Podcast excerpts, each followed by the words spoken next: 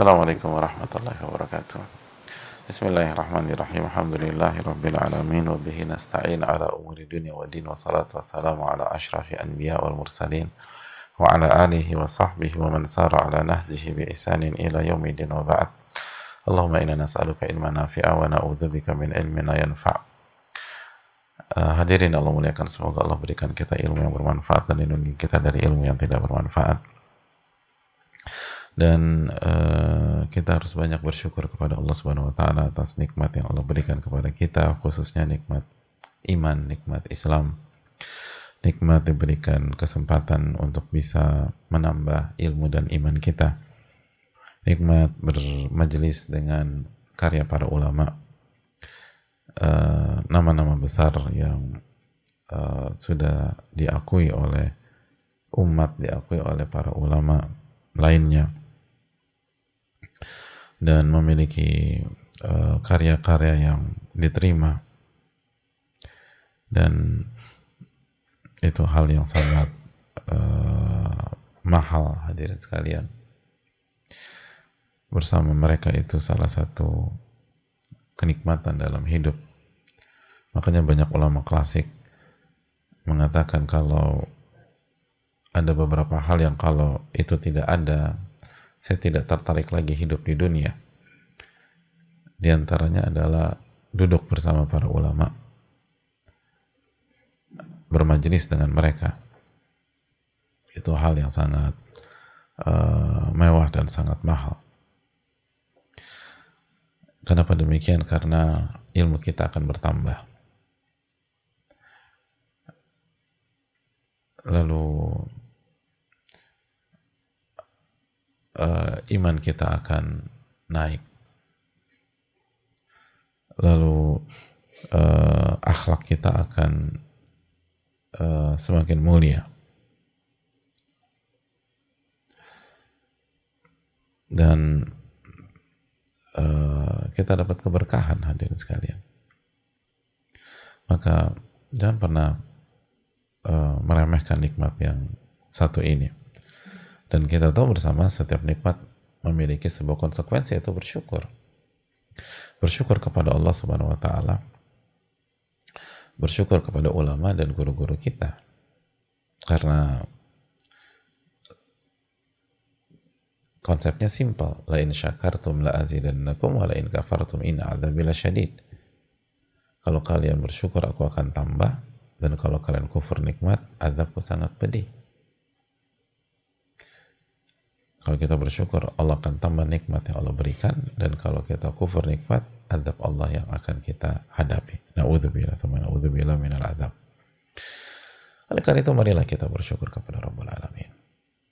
Dan kepada guru-guru kita dan ulama yang memberikan ilmunya kepada kita. Hadirin Allah muliakan sebagaimana uh, salawat dan salam semoga senantiasa tercurahkan kepada Rasulullah alaihi salatu wassalam beserta para keluarga, para sahabat dan orang-orang yang istiqomah berjalan di bawah naungan sunnah beliau sampai hari kiamat kelak. Kita kembali ke kesimpulan pembahasan birrul walidain dan silatul arham dan uh, di antara hikmah atau di antara pelajaran dalam dari bab ini kata para ulama beliau atau mereka menyampaikan min muhim min mahami al murabbi tibyan al haqaiqi hadirin Allah muliakan ulama mengatakan bab ini mengajarkan kepada kita bahwa salah satu hal penting dalam hidup dan salah satu hal penting yang harus diajarkan oleh orang tua, oleh guru, oleh atasan ke bawahan, oleh pemimpin adalah menjelaskan hakikat dari sesuatu.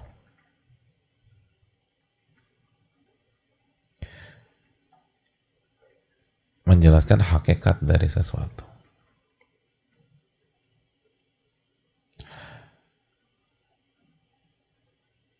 Bukan hanya mengajarkan misalnya do's and don'ts. Ini boleh, ini nggak boleh. Bukan hanya perintah dan larangan. Bukan hanya menjelaskan sebuah peraturan tapi salah satu hal penting di dalam hidup adalah menjelaskan hakikat dari itu semua. Yang bisa dijelaskan tentu saja. Di antara dalil dalam bab ini yang dijelaskan oleh para ulama adalah ketika Nabi kita alaihi salatu wassalam bersabda dalam hadis di dalam bab ini ketika Nabi alaihi salatu wassalam menyampaikan Laisal wasil bil mukafi walakinil wasil alladhi idza qata'at rahimuhu wasalaha kata Nabi alaihi salatu wasalam dalam hadis yang 327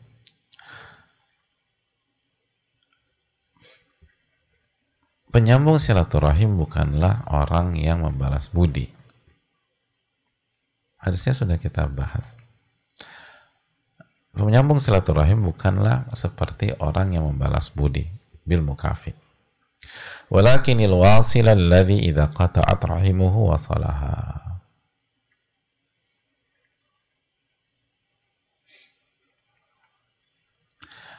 Namun hakikat dari menyambung tali silaturahim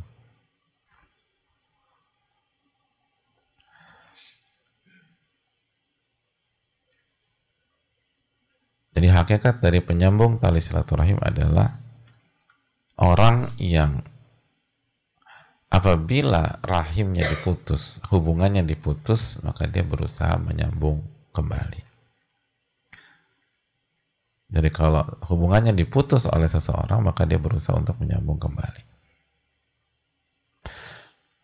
Jadi kalau rahimnya diputus, hubungan rahimnya diputus, hubungan kerabatnya diputus, hubungan keluarganya diputus, maka dia berusaha untuk menyambung kembali.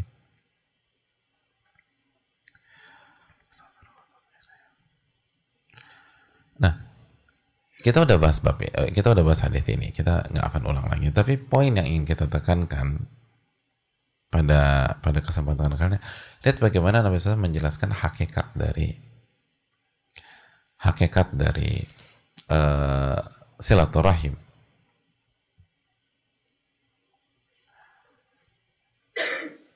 Dan ini hal yang sangat penting.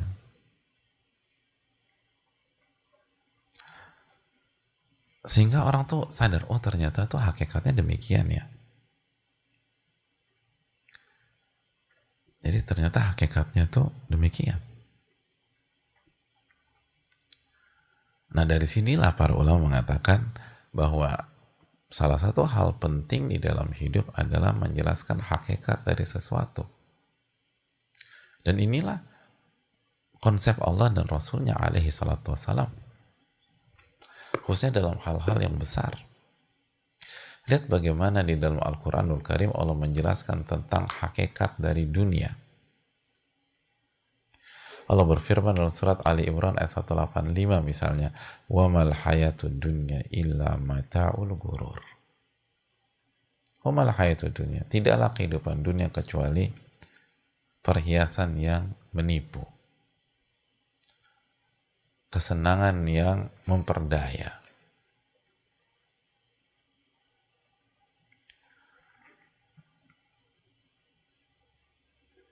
Jadi Allah subhanahu wa ta'ala bukan hanya menjelaskan kamu harus begini di dunia, harus begini.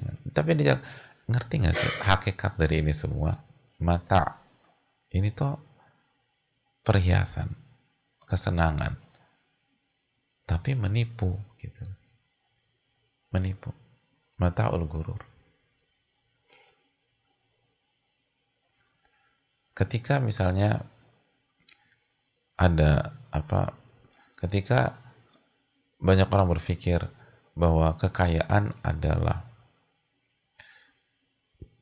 kesuksesan, maka orang yang dididik dengan ayat ini dia kan wamal hayata dunya illa mataul gurur ini kesenangan perhiasan yang menipu. Jadi benar nggak tuh kekayaan adalah kesuksesan misalnya sebaliknya kemiskinan adalah kegagalan mutlak gitu.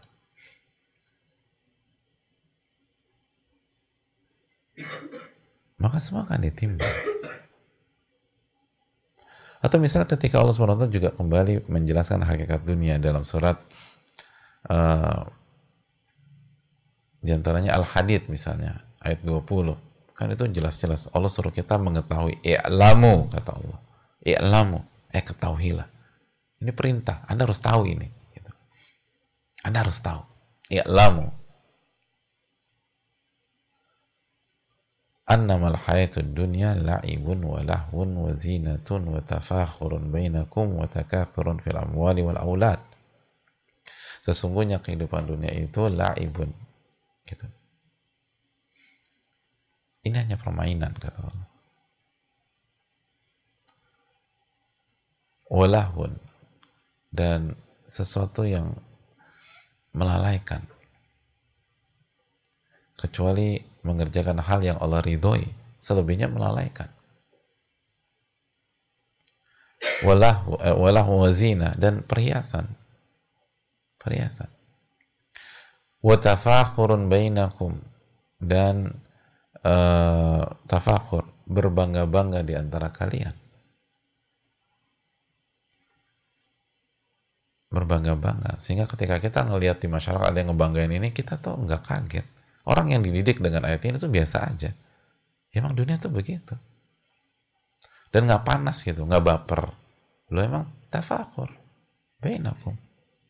Allah yang berfirman. Tanpa mengurangi rasa apa hormat kita kepada semua pihak, Allah yang berfirman, tafakurun bainakum. Dunia itu tempatnya tafakur.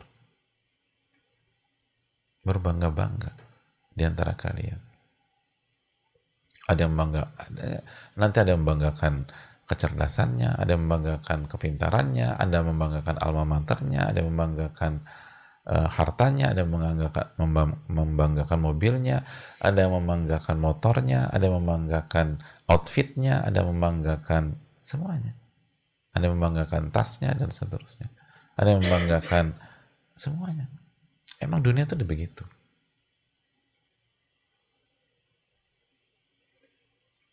tafakur. Ada yang membanggakan agamanya juga. Ada yang membanggakan ilmunya. Ada yang membanggakan hafalannya. Ada yang membanggakan ini semua demikian dunia.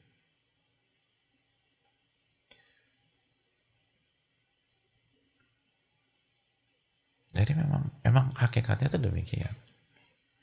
Dan Anda harus ngerti, Anda tuh hidup di kehidupan yang seperti ini. Turun fil amwali wal aulad. Dan banyak-banyakan harta banyak-banyakan keturunan gitu. Banyak-banyakan harta banyak keluarga makanya kan betapa banyak pasangan khususnya wanita tertekan kalau ngumpul keluarga atau ketemu wanita lain pada saat dia belum punya anak ya ini begini bahkan ada banyak orang nggak mau ngumpul keluarga gitu Kenapa? Karena kalau bilang, kapan punya anak? Ya, kok belum punya anak sih? Ya karena di, emang itu dibanggakan, dibanyak-banyakan. Ada sebagian pihak itu sampai nggak mau nggak mau ketemu, nggak mau datang ke acara keluarga gara-gara itu.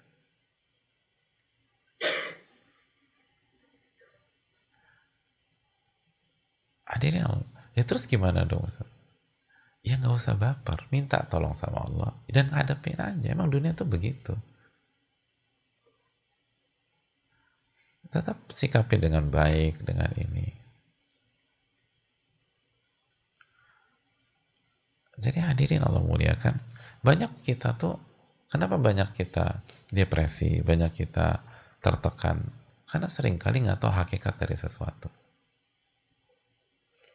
Nggak tahu hakikat dari sesuatu.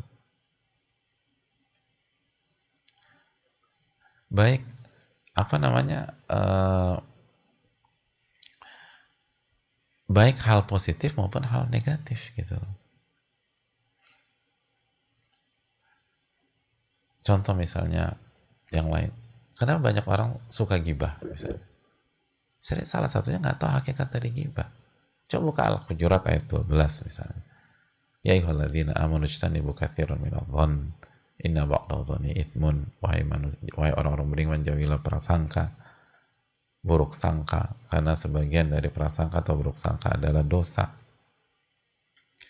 wala tajassasu jangan uh, mencari-cari kesalahan gitu loh. Nggak boleh cari-cari kesalahan orang. Cari-cari keburukan orang cari-cari aib orang. Nggak boleh itu boleh aja satu nggak boleh cari-cari. Aib orang kekurangan orang. Wala ba'dukum dan jangan saling menggibah di antara kalian. Jangan sebutkan aib orang jangan sebutkan kesalahan orang. Lalu Allah sebutkan ayuhibbu ahadukum an ya'kula akhihi maitan fakarihtumu Tidakkah kali apa apa adakah seorang dari kalian suka memakan daging bangkai saudaranya yang telah wafat? Ada manusia wafat dimakan tuh daging. Fakarihmu tentu kalian merasa jijik terhadap itu. Ah itu kira-kira. Itu hakikat itu. Allah kata itu loh poinnya.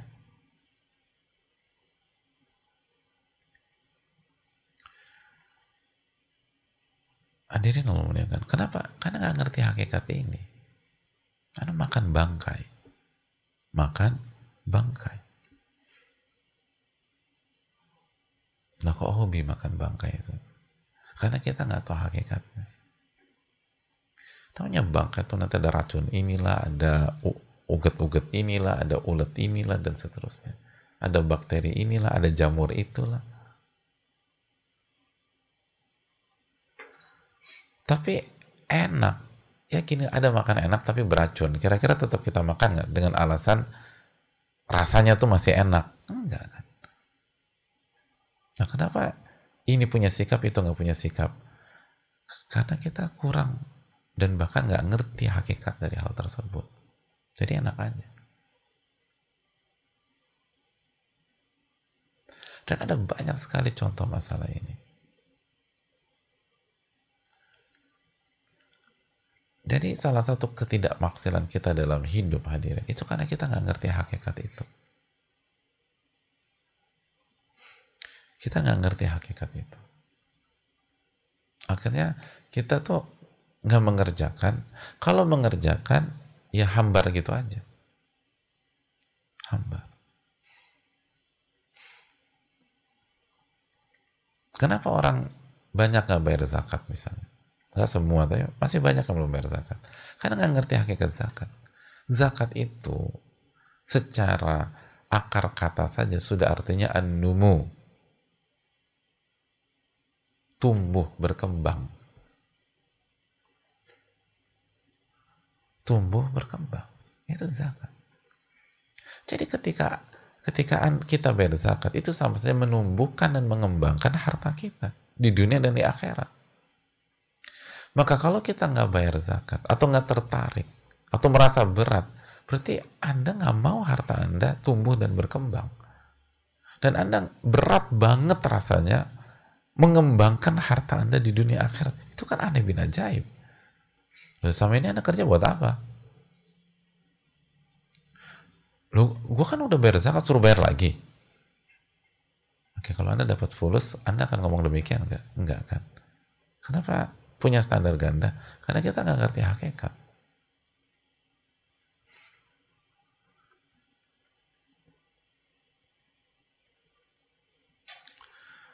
Jadi hadirin Allah muliakan. Nabi SAW mengatakan as-salatu nur.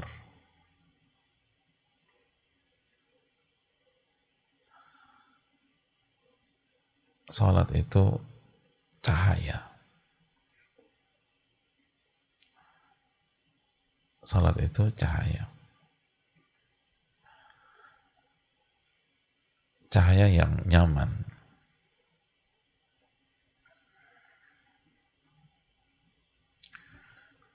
Dijelaskan para uh, ulama, maksudnya sholat itu bagi orang beriman itu membuat nyaman.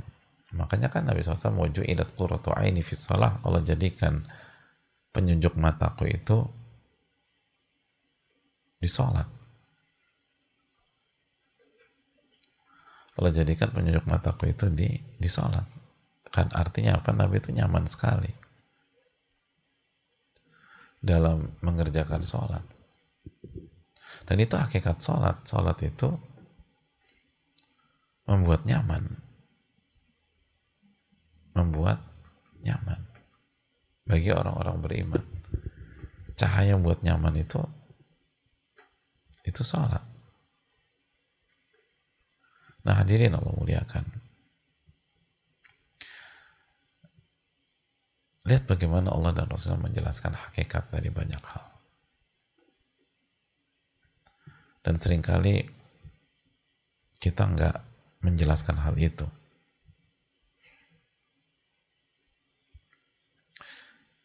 Banyak kita sebagai orang tua misalnya cuma nyuruh aja. Harus begini. Udah sholat belum? Sholat. Kalau nggak sholat dihukum. Jadi anak tuh oh, ribet banget sih ini ya, kehidupan. Kau tuh harus puasa. Kalau nggak masuk puasa, eh, kalau nggak puasa masuk neraka ya di satu sisi ada sisi benarnya tapi sudahkah kita menjelaskan hakikat itu hakikat tersebut menjelaskan hakikat itu penting sehingga orang tuh tahu duduk persoalannya dan tahu urgensinya dan tahu hikmahnya. Dan tahu apa yang sedang dia kerjakan dan apa yang sedang dia perjuangkan. Dan itu lebih membuat mudah seseorang dan buat nyaman seseorang.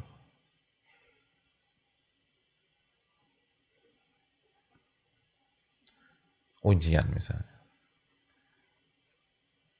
di antara hakikat inna Allah idha ahabba qawman ibtalahum Allah tuh kalau sayang kepada sebuah kaum Allah akan uji dia salah satu hakikat ujian adalah bentuk kasih sayang Allah ta'ala Beda loh orang yang ngerti hadis ini dengan orang nggak ngerti sama sekali itu beda. Dan bedanya tuh bukan beda 0,5% atau satu persen atau marginnya tuh 5%. Ini beda bisa bed, bedanya tuh utara selatan. Timur barat bedanya.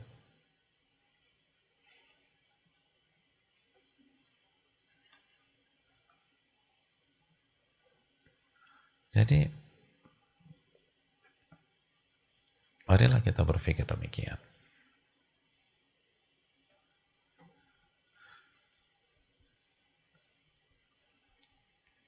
Dan inilah pentingnya belajar hadirin. Inilah pentingnya belajar. Kalau nggak kita nggak pernah ngerti. Kita nggak pernah ngerti misalnya fasilitas dunia itu ujian. Kok bisa Ya buka aja surat Al-Anbiya ayat 35. Wa nabluukum wa bisyarri wal khairi fitnah. Kami akan uji kalian dengan keburukan dan kebaikan. Dan semua itu, keburukan dan kebaikan duniawi itu semuanya ujian. Ujian.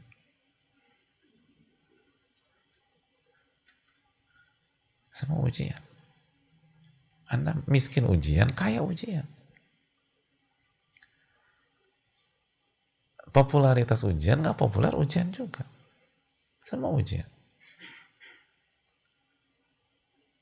Dapat proyek ujian, nggak dapat proyek ujian. Semua ujian. Benar-benar bisyari wal khairi fitnah. Oleh karena itu yang perlu kita camkan bersama-sama hadirin. maka makanya sekali lagi kita ini perlu perlu membat apa mengkaji ayat dan hadis Nabi SAW dengan dengan bantuannya para ulama melalui para ulama ulama tuh bisa menjelaskan sisi atau angle yang kita nggak pernah pikirkan sebelumnya padahal ayatnya sama hadisnya sama coba kita baca bab bab bil walidin sendiri gitu otodidak baca gitu kira-kira bisa kepikiran sampai sini nggak Oleh karena itu, itu yang perlu kita camkan. Semoga bermanfaat. وصلى الله وسلم على محمد سبحانك اللهم لا اله الا انت استغفرك واتوب اليك. السلام عليكم ورحمة الله وبركاته. شكرا.